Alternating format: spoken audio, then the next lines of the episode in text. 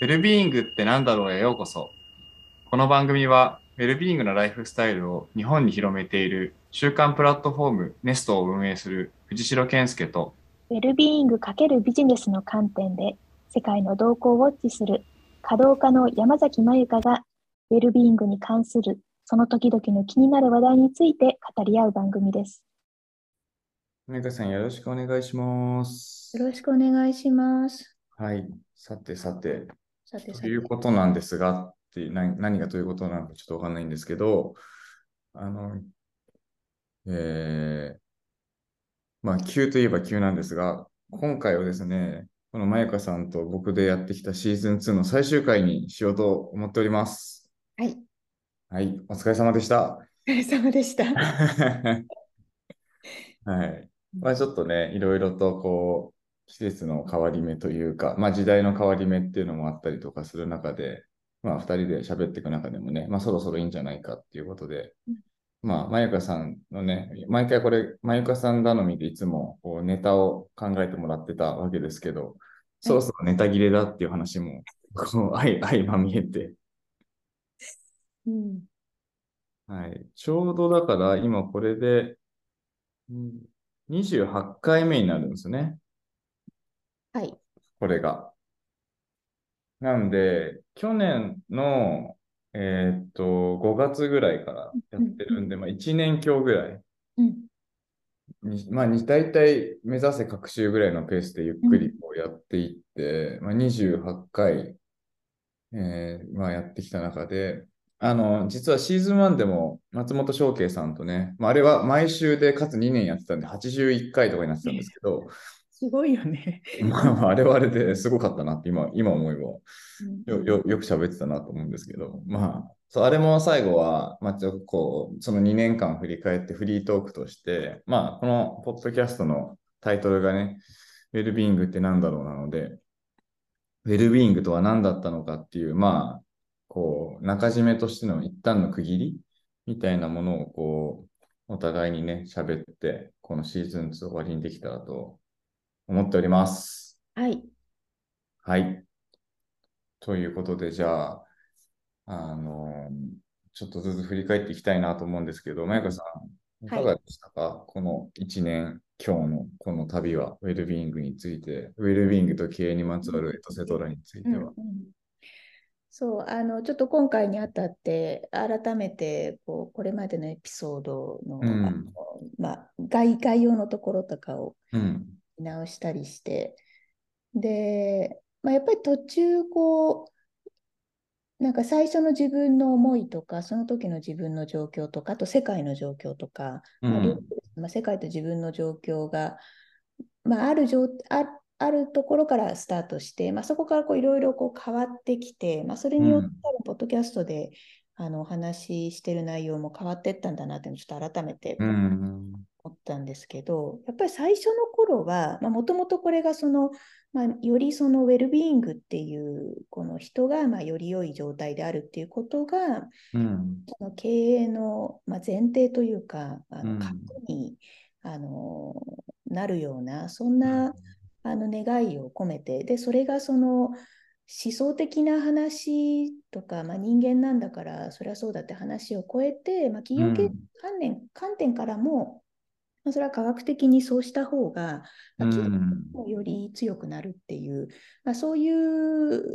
まあ、啓蒙とまでは言わないですけど、なんかやっぱちょっとそういう思いを持って始めたなというのがあって、やっぱり最初の頃は、あのいかにそのウェルビーイングが経営にいいかっていう、ウェルビーイングウェルビーイングを大切にすることが、その個々人はもちろんのこと、まあ、そのパフォーマンスなり、生産性なり、まあ、その利が上がり、まあ、離職率も下がって、あの、うってもいいっていう、まあ、そういうことを、やっぱすごくいろんなあの研究を見て紹介してたなっていうところから始まっていって、うん。でそのあたりで、まあ、そうやって自分もこういろいろなあの切り口でウェルビーイングと経営っていうのを見ていくにつれ、まあ、これってやっぱりそのやっぱ経営そのものというか、あのうん。個別にじゃあウェルビーイングを高めましょうって言ったところで、ウェルビーイング高まらなくって、まあ、何のために経営するのかとか、そのためにどんな戦略を持ってどんな文化作っていくのかっていう、もう本当、はいはい。でそのものとそこのウェルビーイングというものがリンクしていかないと、結局ウェルビーイングって高まりませんねっていう、なんかまあ、そことを自分自身もあの理解していったなっていう、まあ、そんな最初の半年ぐらいだったかなと思いますね。この辺で一回あれですかね？いやいやいや、ああ、全然全然。まあ、まだ続けちゃっていいですか？うん、もしよければ。で、まあ、だから、そのやっぱりその啓蒙モードというか、やっぱみんな知ってほしいっていうこともあったので、ここのポッドキャストだけじゃなくて、うん、まあ、自分自身のその社外取締役としての活動の中でも、うん、リングの、まあ、ちょっと啓蒙チックな勉強会やってみたりとか、はいはいはい、なんかやってたんですよね。で、そうすごく、そういう意味ではその頭ベースというか、なるほど。そういうことを知ってもらいたいし、これをみんな頭で理解すれば、あの、変わっていくっていう、もちろんその経営そのものを変えていかなきゃいけないという意味では難しいけれども、まあ、そこはやっぱ知識レベルでこう伝えていくみたいな、やっぱそんな、あの自分としてもそういうフェーズだったなと思うんですよね、その最初の半年ぐらいかな。で、まあ、だんだんと私ちょっとこのあのエピソードを見てて、あの、シューとウォントの会っていうのがあった、ありましたね。あの時に、あの時私が言ってたのは、なんかもっとすごい浅いレベルの、最初にお伝えしたのは、まあ、指導っていうのは、その未来の自分、健康とか、あの、うんうん、って、例えば食べ過ぎない方がいいとか、ちゃんと走った方がいいとか、はい、いうことと、まあ、目の前のデザイア、あのこれが欲しい、うん、これ食べたい、チョコ食べたいみたいな、そのウォント、その人で、はい、なぜ人はこう、ウォントをしてしまうのかみたいな、そう、ね、なんかそういう話をあの、うん、してたんですけど、やっぱそこからあのケンちゃんのあのたとの対話とか、まあ、ケンちゃんからのあの投げかけによって、そういう二項対立というよりも、その深い自分のウォントにつながるって、なんかもう主導もウォントもなくなるというか、なんかおのずとそういう生き方になっていくっていう、なんかそういう話に行った回があって、ありましたね。あれが私の中での、まあ多分、その、なんだろうな、あの生き方のフェーズとまではちょっと大げさかもしれないですけど、なんかそのそれまではハーバードビジネスレビューを中心に研究の成果をしてもらいたいっていうのから、なんかもっとこう内側に降りてた感じのエピソードでもあったし、多分自分自身がそういうフェーズにいたんだと思うんですね、あの人生のをする中でも。で、だからなんかその辺がより個人的な自分自身が何を感じてるのかとか、自分自身がそれこそウェルビーイングであるっていうことへの感覚もすごく研ぎ澄まされたとまで言うとちょっと言い過ぎですけど、まあ、でも結構こうクリアにこうなってきて、うん、この辺とそのピアノを始めたとかですね、はいはい、走り、毎朝のランニングもなんか、よりストイックにルーチン化してきたみたいな。と、うん、なるんだけど、なんかよりその自分の内側の感覚とか、うん、身体感覚みたいなものとウェルビーイングが自分の中でつながり始めたっていうところから、うん、多分ここでお話しする内容もそれこそピアノの話をしてみたりとか、そうですね。キノコ好きっていうとか、ね、推しの心理の話をしてみたりとか、うん、なんかもっとその自分の、まあ、心、体、頭というよりはまあ心と体とウェルビーイングっていう、なんかそっちにこう、うん、シフトしてったってなんか大きな流れがあるかなと思って、でそれと同時にその自分の社外的な活動、うん、その社会的な活動においても、その研究成果、もちろんあの伝えた方が伝わるときはそういうものも伝えるんだけれども、うん、なんかちょっとあの自分の存在としてあのなんかじわじわと 働きかけるっていう、だから、うん、研究成果という鎧をかぶらずとも、ただ自分自分である、自分がそれこそそのウェルなビーイングであるっていうことによって、その議論の場とか、その組織のあの全体に対して、まあ、なんかじわじわと影響、遠赤外線みたいな影響を与えられたらいいなみたいな感じに、まあ、その自分の世界とのつながり方もちょっとずつ変わっていったみたいな、なんかエピソードを見、振り返ると、この喋ってた内容と、まあ、その時の自分ってやっぱすごくリンクするので、なんかそういう変化をちょっと改めて感じました。あれですね、手術と本当は第16回なんで、まあ、28分の16なんで、本当中盤ぐらいうんうんうんうん。なるほど、なるほど。じゃし頭モードから身体感覚モードに変わった感じがってことですね。そうそうそう。まあ、でそこから、じゃあそのテーマについて研究ないかなって見てみると、やっぱりあるんですよね。だから、あの別に頭がもういいってわけじゃなくて、うん、その心と体に、えー、フォーカスというか、そっちから始まって、うん、最後にそういえばあの、ちゃんと研究もありますっていう、うん、そういうふうにちょっと順番が変わったっていうのが、おなるほど気がしますね。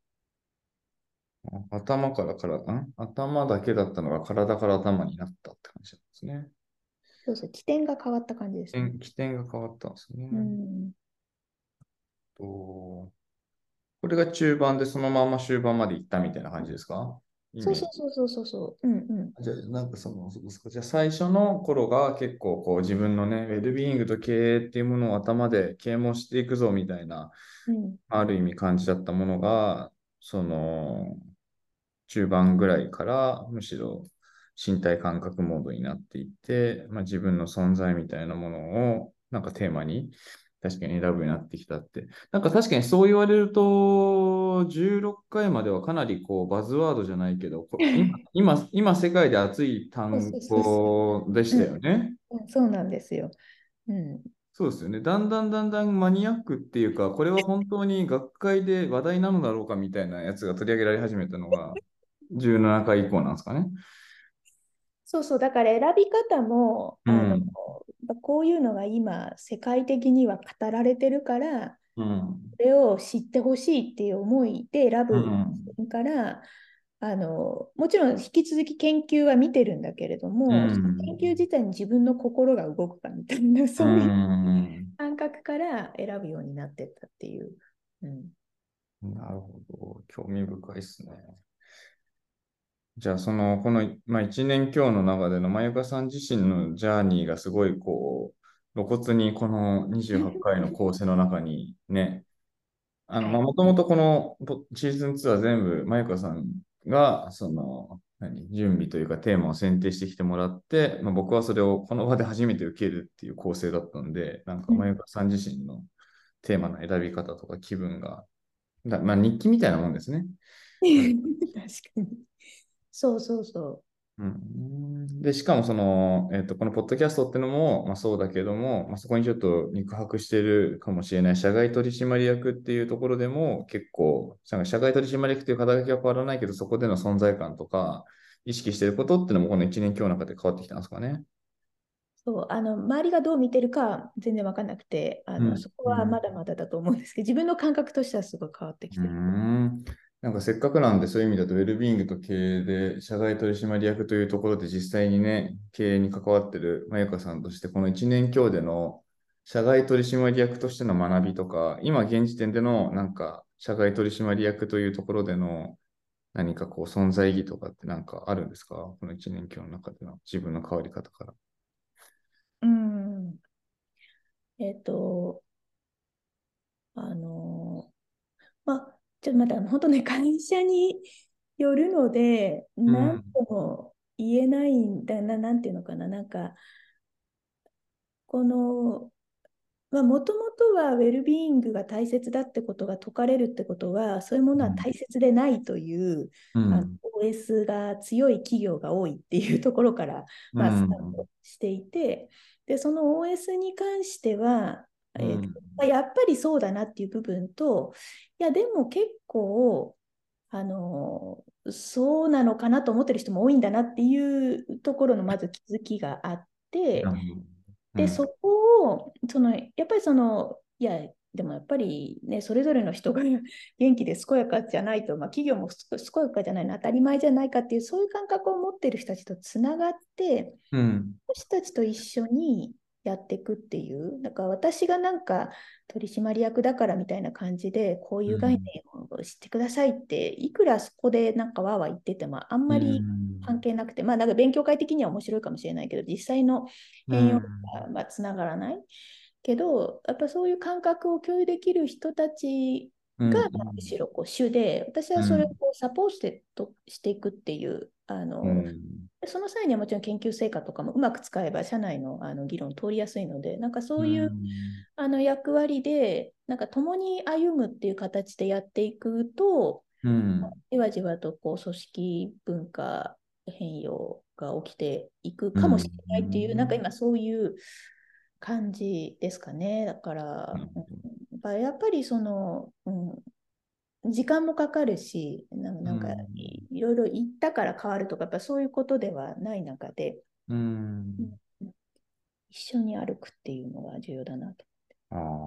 あ、へじゃあもともとはね、その最初のポッドキャスト始めた時のこの勢いじゃないけど、上から役員だみたいな感じで勉強会とかをしてた 時期があったけど、はい、やっぱり社外だし、ま、なんとか主になってるのはそこで本当にそういうのを実は根っこには大事に思ってるけど、まあ、なかなかこう立場を表明できなかったりとか、なんかする人たちをこう、なんていうか、と一緒に共に歩んでいったりとか、風通しを良くしていくみたいな、うん、なんか感じになってきたんですか、うん、そうですね、現在進行形で。えー、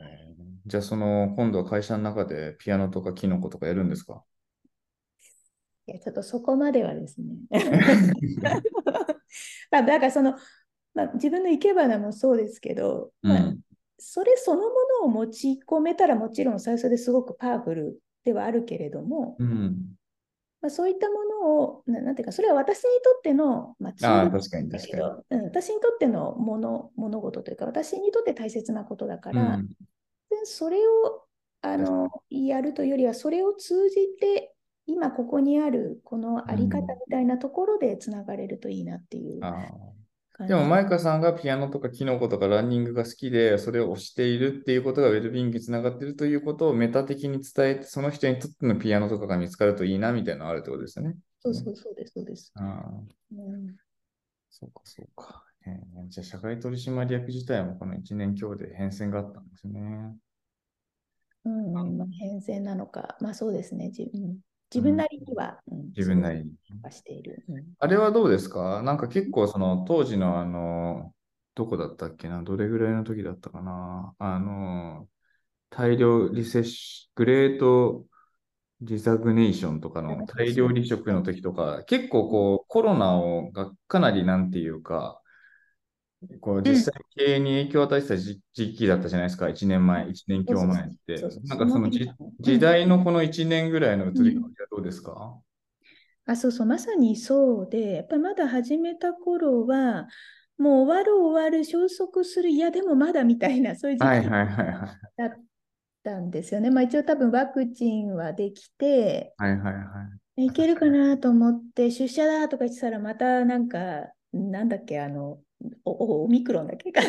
出てきたみたいな。あったね、オミクロン。株ですよ。オミクロン株が多分この2022年の夏ぐらいに出てきたんだと思うのは違うかな。まあ、とにかくなんか、まだこう、世界全体が、いや、まだかな、みたいな、ちょっとこう、もやもや、うずうず、ちょっとやっぱ辛いよね、みたいな、うん、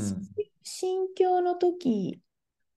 だからその、まずウェルビーイング系の記事がやっぱすごくこの時期まで多かったです、ね、とっても。で、あとそのやっぱり一人一人の社員をケアするっていうことが人事の仕事であるみたいなことも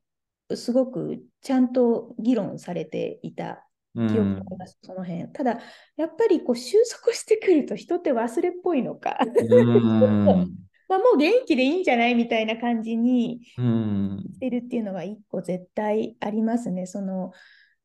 えっ、ー、と、ハイブリッ今まだ引き続きそのハイブリッドワーク、うん、在宅で、一部の人は在宅で働くとか、その週の2回は在宅で働くとか、そういう働き方のについての議論っていうのは未だなされていて、うん、ただそれもどっちかっていうと、今ここでちゃんと話さないと、みんな CEO が会社に戻れって言って、なんかこの、うん、せっかくのあの人類があの、うん、仮に実験して得た新しい働き方が消されるんじゃないかっていう、まあ、結構そういうあのもあって経営学者たちがあのいろんな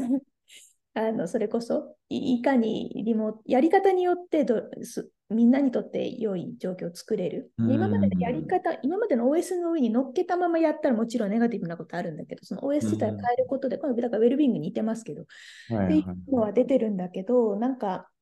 あんまりやっぱ昔ほど、昔というかこの コロナ中ほど、うん。ウェルビングみたいなものがこう取り上げられなくなってるなっていうのは、まあ、うある。んうん、ちょっとウェルビーイングブーム終わった感じしますか？ブーム？ブームだったんですか？ブ。ーム、ブーム、いや、ブームっていうほど、まあ、だから一方で、それは大切だよねっていう、その頭での理うん。は、そこは進んだ感じはあうんだからまあそうだよねみたいな。だからそのうん頭フェーズ終わりっていうか、啓蒙あ。フェーズー、はいはいはい。さ世界的にも多分終わって、確かに確かに。そうそうそうそう。だから別に今更それをいかになんかそのウェルビーイング高めることが離職率減らします。それはそうだよねみたいな。それすら知らないみたいなところだったのが、まあ、それはもうそりゃそうですよねっていうところにはなったのかなと思って、あ、なるほど。うん、そうだね。その2つで両方あるのかな。だからちょっともう、まあいいか、もうもう元気でいこうよっていうのと、ウェルビーイングそれ大切なのは分かってますと。そこで、そのさっき言ったような新しい働き方とかもそうだけど、じゃあそれを本当にうまく機能させていくには、やっぱ会社の在り方そのものを変えていく必要があって、うんうんそこまでたどり着いている企業がゴロゴロ出てきているかというと、うんなかなかマイクロソフトの後出てこないみたいな。なんかああ、やっぱマイクロソフトは投資したんだ。ちょっとやっぱりあのレベルであの、うん深い変容を遂げたっていうところはあんまりないかな。なんかね、セールスフォースとかも一回はじゃあもうリモートでとか言ってたけど、まあ、やっぱり出社かなとか、やっぱそのレベルの議議論で終わっちゃってる？出社かなのリモートかみたいな。だからそこじゃなくて、そもそも人を大切にするとか、共感するとか、思いやりとかいうのをベースに置いた組織運営っていう中に、多分一つのオプションとして当然そのリモートとかハイブリッドも入ってくるんだけど、はい上位概念でね。そうそう、その、なんかどうしてもそのなんか家か出社かみたいな、なんかそういう、んあの議論ねもう。今大騒ぎです、そこはね。対立が深まってるんで。うん11回でね、マイクロソフトの話取り上げてもらって、まあ、多分12回にも少しかぶかかぶさった感じだったと思いますけど、やっぱりマイクロソフトは1個頭一つ飛び抜けてたんですね。うん、それはそう思いますね。うんそうか、そうか。ちなみに、まあ、このポッドキャスト自体はここで終わるけども、この後の数年を、なんていうか、今の状況とかをまあ見ながらで言うと、どういうふうになんかなっていってほしいなとか、なんかこう、見える感じはありますか？まあ多分日本と世界でも違うと思うんですけど。うん、これも、あの、どっかのエピソードで、えっ、と、ピちょっと、な、ななんでしたっけ、あの、あインシアードのイタリア系の名前の ペペトロ・グエリ先生のうん。とかもそうなんですけど、うん。やっぱり人間は人間であるっていうことをうん。常になんか求められたものを完璧にこなす組織にとってのツールではなくって、いろんな人生のさまざまな物語を抱えたポジティブなことも、ネガティブなことも辛いことも楽しいことも、まあ、うんそういう存在であるっていうところからうん。成り立つ組ね織っていうのかな、やっぱそういう方にあの行くといいなってすごい願っている。で、そうなりつつあるというか、そういう流れもあの確実に強くなってきてる、まあ、反面、うん。まあ、やっぱり、まあ、実際自分があの縁がある会社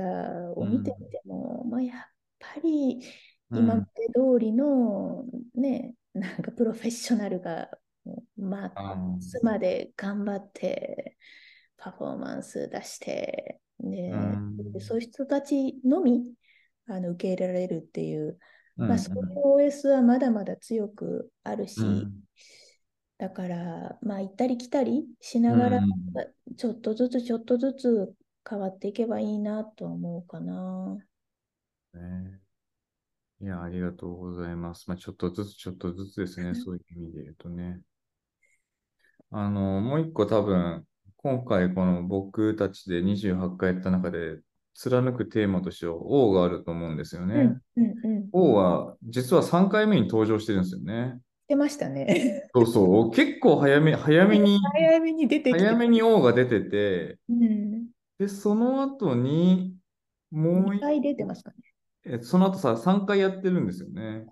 あで、そう22回でやって27回でやってるんですよ。だから3回、22回、27回でこう、おっていうのをやってし、しかも今ね、書籍化に向けてこう言ってたりする中で、まあ、3回ではかなりこう、王の概要というか、話をして、22回では物の哀れっていう言葉も出て、27回ではなんかちょっとまた戻ってきたみたいな、なんか、そんな変遷を聞いたりするんですけど、このポッドキャストと切り離せない王はどうですか？振り返り。どうですか？この1年、1年今日振り返った時の王は。なんかあのまあ、ウェルビーイングってすごく大切ですけど、うん、まあ、結局人間視点っていうのかなまあ自分が今あのどれだけ例えばそのアップ社があの出してる今ウェルビーイングを測る指標って、うん、どれだけスライビングその自分がいい状態あの、まあ、反映してる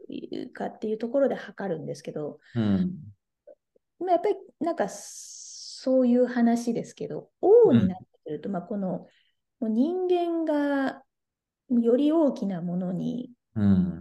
一部であって、そしてとってもちっぽけっていう、うん、なんかそういう話になってくるので、うん、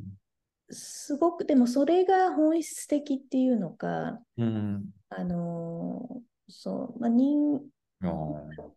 そうそう、だから、さっき言ったような人間性が、あの、核にある系って言ったときは、まあ、その人間の弱さとか、うん、弱性とか、まあ、そういうのも含めて、あの、全体的な存在であるって、まあ、やっぱりこう、人間中心である思考だと思うんだけど、うん。うん、やっぱ人間が人間中心でなくなる時の感覚、うん、自己が超越する、自己が消える、感覚のことを意味しているから、やっぱりも、でも、だから人間は両方あると思うんですけど、その人間でありつつ人も人間とかなんかそういう人とかその今自分の感覚ってものがもうどうにもなるというか、なんかそういう感覚っていうものが、うん、その世界観っていうのかな、なんかそれが、うん、あのそっちの方がなんかすごく本質的だし、より人間の根源的なところに戻っていくかな。うん、テレビってある種こう、筋トレじゃないけど、ちょっとベースちゃんとしようよっていう。あ確かに、なんかバーンアウトとか打つとかも出まくってるのちょっとおかしいよねっていうところからも、まあ、なんかある種、まあ、少なくともみんな健やかで、あの、うんちゃんと生きられるっていうところが職場でも成立してないとおかしいよねっていうところに、王になるともっと深いというか、うん、もっとなんかその人間の存在で人間だけで完結してなくて、うん、大きなものの一部なんだっていうところにあの行く流れがこういうふうに今来てるっていうことかなと思っていて、それ素晴らしいというか、あの、ね、うん、ちょっとまだうまく言語ができてない。今喋りながら考えてるんですけどなんかそうです。なんかそそれがもしかしてそういう王的な感覚っていうものが、うん、その共有されたり、その人間ってまあ大きなものの一部だよねっていう中に、うん、それこそ人間性の回復とか、新しい資本主義とかが出てくるのかなっていう気が。うん、だからウェルビーイングの先には、あの新しい資本主義とか、まあ、出てくるといってもなんかそのちゃんと、ちゃんとした資本主義みたいなのが出てくる。なるほどね。新しいなんか経済の形、新しいのか古いのか、まあ、あの元に戻るのだけかもしれないですけど、なんかそういうものが出てくるのは多分王というものが、うん、面白い。戻ってきたときに、あるから人間の中に、それがなんかみんなの中でもう一回感じられたときに、うん、人間社会もしかしてもっと豊かな深いものになっていくのかもしれないですね。いやなるほど、なるほど。面白いな。なんかね、ちょうどウェルビーイングの、その王が第3回だったけど、第2回の時にね、ウェルビーイングは基本的人権なんじゃないかみたいな、喋ってたけど、うん、まあどこまで行っても人間のことを考えていて、うん、まあ、だからすごい奴隷的とか、すごい搾取されてとか、会社の組織の一部のツールみたいなのではなく、一人一人が人間らしく生きるけど、でもその中で結局人間のウェルビーイングにフォーカスが当たってるから、なんか健全な資本主義にはなるけど、何かその人間中心のものを超えていかないんじゃないかみたいな話話があったときに、だから前川さん的にはそのウェルビーイングってすごい大きい言葉だけど、O も、O はそれを、だポストウェルビーイングぐらいの結構大きい、まあ、テーマというか、大きい何か言葉にも匹敵するんじゃないかっていうような今直感、予感があるってことですね。そうです。今、今、言語化されました。たった今。はい。昨日、あの、ちょっとすごい超タイムリー。昨日、あの、ウェルビーイングでよく、あの、何かあの話してる石川良樹さんとご話してたんですけど、うんうん、あの彼が言ってたのは、やっぱ SDGs のポストとしてのやっぱウェルビーイングっていうのを今国連に提唱しようとしてるんだみたいなことをまあずっと彼の今のメインワークでやられてるようなんですけど、やっぱ SDGs っていうのは、なんていうか地球のことは考えたけど人間のこと考えてない。うん外側の地球とか自然っていうものについて意識を向けることは成功したけど、結局内側のウェルビーイングには意識が向いていないから、うん、SDGs っていう外に対して目が向けたなら、じゃあ自分の内側にも目を向けましょうよっていう、今なんかこう、ポスト SDGs としてのウェルビーイングなんだみたいな話で昨日盛り上がってたんですけど、なんか O っていうのはその SDGs 的な、その外側に対するケアもそうだし、内側に対するケアもそうだし、みたいなので、なんか統合していくような今、イメージがね、湧いてきて。そうですね。まあ、王はだから人間の中に起きる感情というか、まあ、それ一応、あのケルトナー先生感情と定義してますけど、つながってるんですね、その外と中が。うんね、だから外、内、外中みたいな感じで、うん、SDGs、ウェルビーイング、王みたいななんか流れを、今ちょっとこう、ね、国連がこの通りに言ったら面白いですね。頑張れ日本人。はい。ということで、よろしくお願いします。頑張ってほしいですね。なるほど、なるほど。まあだから逆に言うと、その O っていうものを、まあね、結果的にこう書籍に出すことも含めて、なんかくしくもというか面白いですけどね、うん、シーズン1の松本翔慶さんとね、協約になるんですか？協約です。はい。協約で、かつ編集があのずっとこのシーズン2からポッドキャストを伴走してくれた日野直美さんと、うん、なんかこうね、チーム、ポッドキャストみたいなので、こう、進んでるっていうのを聞いてすごく嬉しく思うんですけど、うん、まあ、なんかそういう O っていうものが、まあ、ポストウェルビーイング的なものを扱ってるからこそ、ちょっと最後にもう一回戻すと、まあ、そういういろんなこと全部ひっくるめて、今今ウェルビーイングとは何だったんですか？まあ、やかさんにとって。まあ僕もちょっとそそこは自分もコメントしようかなと思ってるんですけど、なんか今今今このシーズン2振り返って1年強で時代の変化もあったし、まあ、社外取締役での自分のムードの変化もあったし、王っていうものを、まあ、ある意味今すごい取り入れてる中で、ウェルビーイングというものを何か相対化して、こうね、あの、語れるようにもなってきてる中で、その中でもう一回このウェルビーイングっていう言葉とか、なんかこう感触とか質感みたいなものにフォーカス、うん、どんな感じですか？そうですね。私、そういう概念かあんま得意じゃないんですけど、人間、まあ、人間が人間に戻るっていうか、そんなことなんじゃないかなと思って、で、その戻るときに、うん、ななさっき言ったような、ちょっとその、最低限ここだけはちゃんとやろうよねっていう意味での戻る。うん、ちゃんと食べれるとか、うん、プラスその大的な感覚っていうのが、うん、私あのえっと、今、気仙沼ニッティングっていう、えー、会社やってるみたらいたまこちゃんという、うん、素晴らしい女性がいるんですけど、彼女がもともと1年間、なんだっけ、ブータンにいたんですよね。で、ブータンってあの、GDP じゃなくて、あのハピネスをあの、うんうん、指標にしてるっていう、まあ、そういう、大変ユニークな国で、しかもそれの担当のあのスタッフとして働いた、うん、まあ、その本を読んだなんかその一節がすごく頭に残ってて、え。ー、ブータンの人たちって、まあ、基本あの仏教で輪廻を信じていると。うんはい、そうすると、あのいや、この人生幸せですか？みたいな、今幸せですか？って聞くと、うん、もしかしてね、あの間違ってぶ、なんかゴキブリとか、ちょっとその実際の動物忘れましたけど、なんか違う、あの結構大変な、あの動物に生まれ変わってたかもしれない中で、うん、今回人間に生まれてきただけでもう嬉しいよみたいな。なんかその視点がこのか自分が今に頭で認識できるこの人生っていうものを超えた、うん、あのこの差しというのかなその、うん、人生何度もあるしそのうちの1回たまたま人間に生まれてきてこりゃラッキーっていうその、うん、そのまあ、それも結構大的な感覚だと思うんだけどすごく長い大きなものの、まあ、一部であるっていう、そういうものを持つことも本来でも人間ってそうだったと思うんですよね。もともとはね。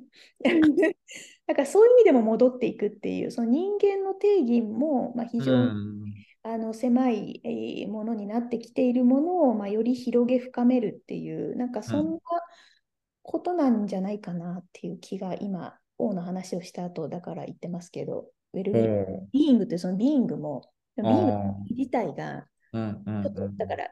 一般的なものはまだちょっと狭いというか、そこ自体が広がってつながっていけば、ああ、なるほどね。今世を超えた being ですね。とかになってくると、もう今世。意外と飛びますね。きますね。今世 well だってなるんです。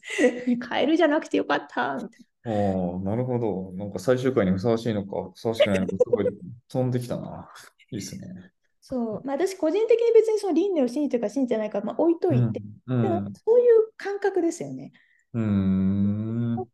王がウェルビーイングを高めるって、その、まあ、一方でそういう科学的な研究もある、多分そこだと思うんですよね、うん、なんか、うん、いろんなことがどうでもよくなってるから。うん。なるほど、なるほど。なんか、そういう意味で言うと、もう少しそれを、なんか最後にこ、なんかこのシーズン2は結構経営とウェルビーイングがテーマだったし、まあその、社外取締役だったりとか、HBS とかにもいろいろ関係があったまゆかさんだからこそできたシーズン2をずっと今やってきたと思ってるんですけど、はい、そんな中でこの今世を超えた眼差しで 人間に生まれてよかったって言ったものをですね、最後に逆にこう、なんていうか日本のこういうのをもしかしたら聞くかもしれない経営者の方々に、そういうのも含めてひっくるめてウェルビーイングを説明すると今どんな感じですかまあでもそうかな。彼らに刺さる。いやー、まあだからでも、うーん、まあで、まあ、まあ、でも、まあそうそう、そういうことな気がしますけどね、やっぱりね。そ ういうことな気がするんです彼らに対して、人間なんだからみんな持ってるから、その、うん。その塞いじゃったり、あの意識をしていないっていうこと。いいっすね。なので、うん、だから、もちろん最初の取っかかりは、はいはい、ウェルビーイングを高めることが組織にとってもいいっていうさまざ、まなあの研究かもしれないけど、うん、結局人間ですからねっていう。でも人間ってこう、うん、こんなもんじゃないですよねっていうのを。いけますよと。その人々のポテンシャルを信じてますと、うん、そうそうそうそう。なるほどね。あなたの中にもあるっていう。あもう完全に僕今、印象で言うと、ウェルビーイングじゃなくて、王に行ってますね。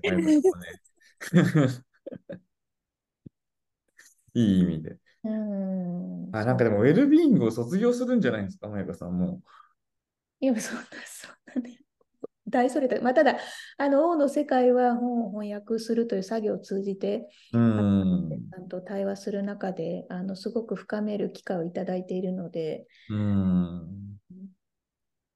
なんか僕逆に、あの、その、初期の頃の,、あのやつとかすごい、まあ、すごい逆に勉強になってたなというか、へえみたいな感じで毎回面白く聞いしたんですけど、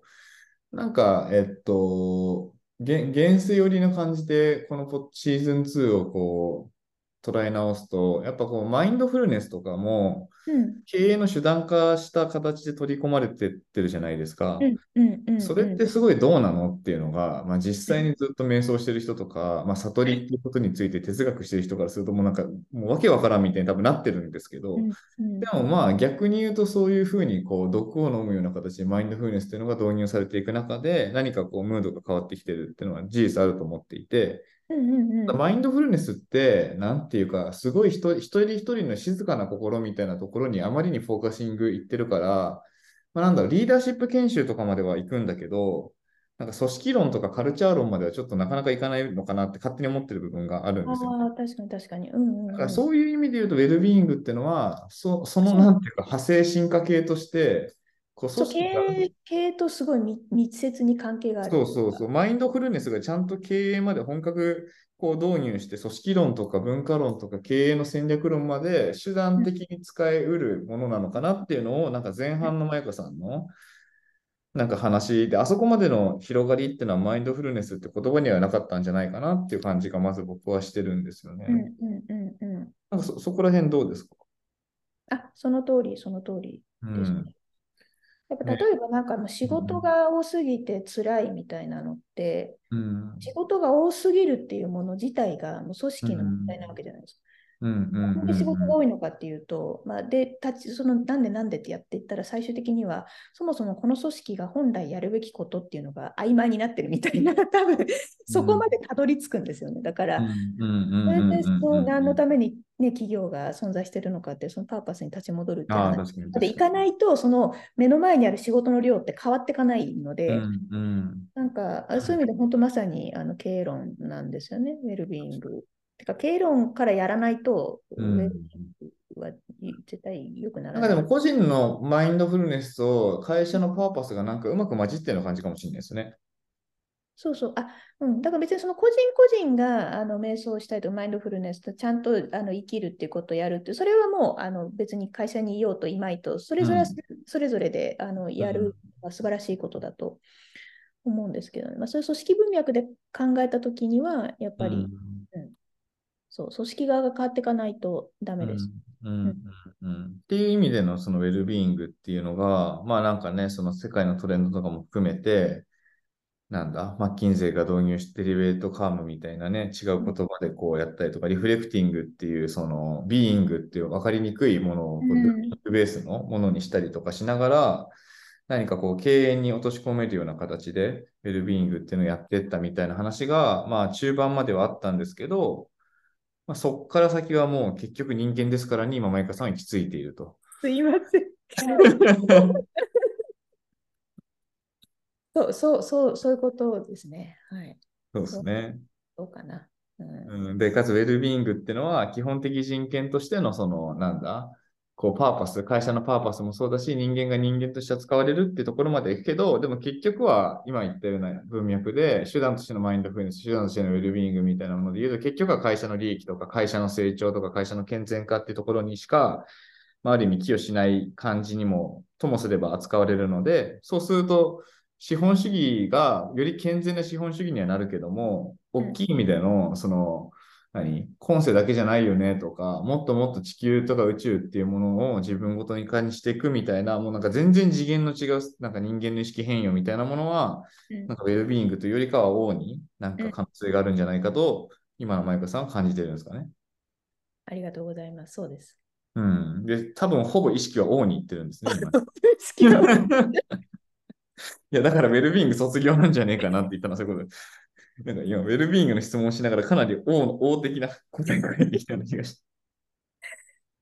そうですね。まあだからそれもこのポッドキャストのおかげなんだろうな。いやだからそのネタ切れっていう話があったけれど、別にネタはいいくらだってあるんだけど。ウェルビーイングにとども とどまっていれば、ウェルビーイングがいかに会社の経営戦略に重要なのかっていうネタはあるんだけど、うん、センサーに反応しなくなってきちゃった。なくなってる。そうそう。なるほどね。自分なるほど、なるほど。センサーの問題ですね。はいはいはい。で、で私のセンサーがもっとその壮大な、なんか結局人間ですから的なところのやつと、何かその、それをハーバードが書いてるみたいな、すっごいギリギリのラインのやつだけに今センサーがあるってことなんですね。うん。そうだね。そういうことなんだね。あじゃあ、この1年去年、親方さん自身が一番変わったということで、うん、まあでも実際にじゃさっきもあちょっと繰り返しになりますけど、いわゆるウェルビング系の記事が減ってきてるのも事実です。あ事実しあるんです。まあそのコロナが落ち着いて、COVID が落ち着いてっていう時に、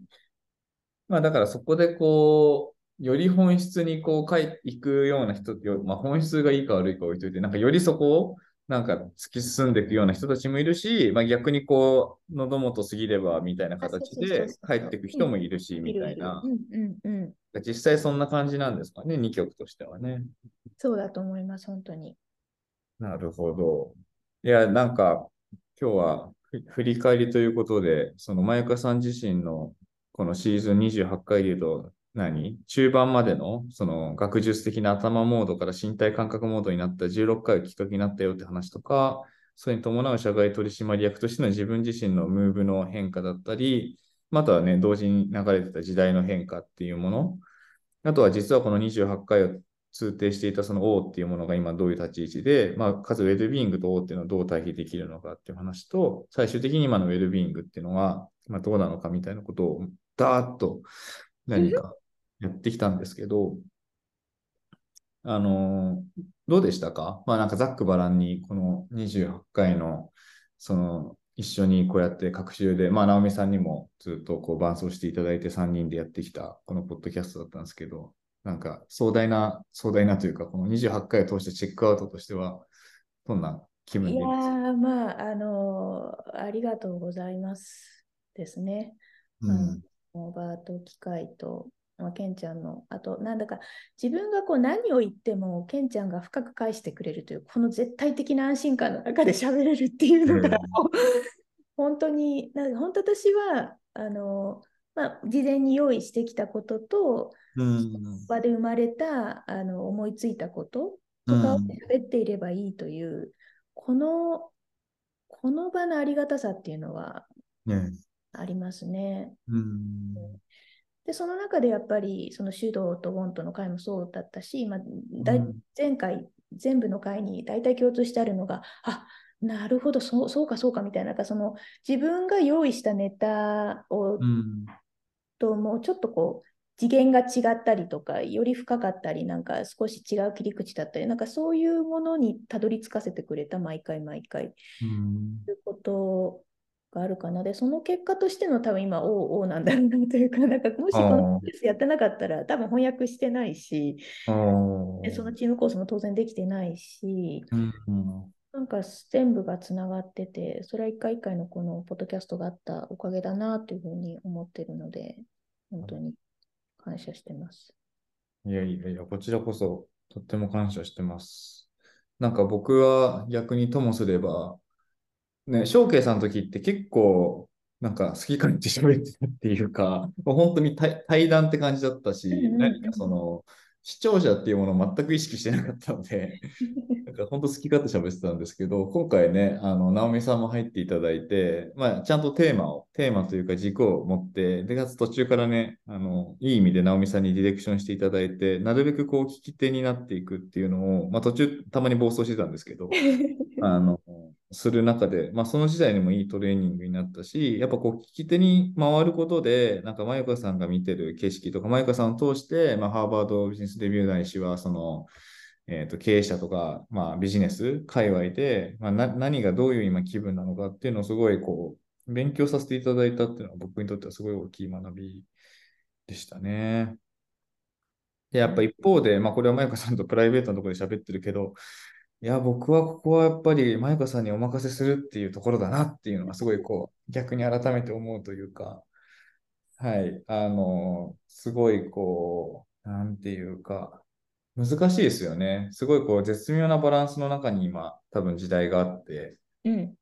この、まあ、コロナっていうのが一個こう揺れ起こしになったけど戻ってきているタイミングで、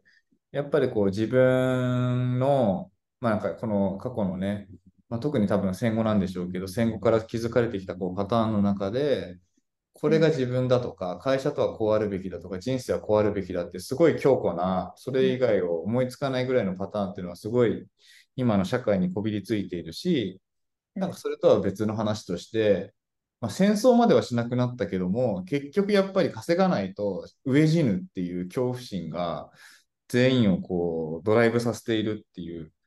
まあ、ものの中で、とはいえ、なんか自分だけが生き残るじゃないよねとか、関わる人みんなを幸せにしていこうとか、なんていうか、飢え死なけ飢え死にしなければいいとか、そういう話ではなく、とか、欲望をひたすら満たしていけばいいんじゃなくて、本当に生きる意味って何なんだろうってことに、こう、なんていうか、目が向き始めたけど、でもやっぱり飢え死にたくないみたいな、なんかそそういう今、絶妙なバランスの中に、あの、社会があるような気がしていて、なんかそこをどう伴走していくかとか、どういう言葉を置いていくかっていうのは、本当に本当に絶妙な、なんていうか人間力とオープンネスさとハートでの寄り添うみたいなのがすごいこう、大変だなって。そうなんですよね。まあでもだからちょっと言ったように、あのいるので組織の中に。うん。アクトハートを持った人たちって、しかも一人じゃなくて、か結構いるっていう感じがするから、うん。そこは時代なんでしょうね。うん。だからうんいかにその人たちのそういう思いがちょっとでも、表面で表面に出てくるようにサポートできるのかなと思って、でもまあすごい大変ですよね。いやいや、ね大変です。大変だけど、まあ今の時代に生まれてよかったなと思うな。なんか、楽しいですよね、絶対ね。国があるって、これ私20年前に言われてたらもうなんかもうどうしようもないです。もうね、超バリバリやってなんか初の女性部長みたいな。でもそっちに行くかもう最初からやらないかどっちかしかないだろうと思うから。うん今ね、生け花とキノコと軽井沢がまさかね、社外取締役と統合する時代が来るとはって感じですね。本当絶妙ですよね。なるほど。いや、ありがとうございました。本当に。ありがとうございました。ちなみにですね、えーとはいこれ、これがシーズン2の最終回にはなるんですけど、このポッドキャストの大最終回ということで、えー次回はですね、シーズン1のあの相棒であった松本翔慶さんもお呼びして、3人で喋るという回を設けてみようと思います。はい、楽しみです。はい。まあね、まゆかさんと翔慶さん、今定期的に あの王の話で話されてるってことだと思うので、うんあとは何か、まあ王を中心に、なんかウェルビーイングの次としての王みたいなのが最終回で思いっきり語られても面白いのかなっていう気はしますね。はなんか司会役としてこのシーズン2の最終回はなるべく経営に留めようっていう意識が働いてましたね、僕は。その司会の意図とは、